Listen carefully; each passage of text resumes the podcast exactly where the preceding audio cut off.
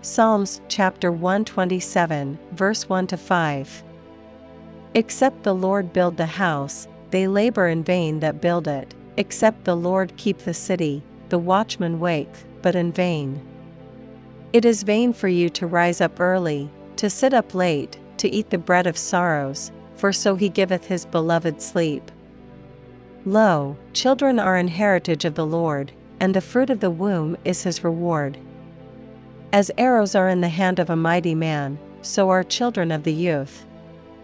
Happy is the man that hath his quiver full of them, they shall not be ashamed, but they shall speak with the enemies in the gate.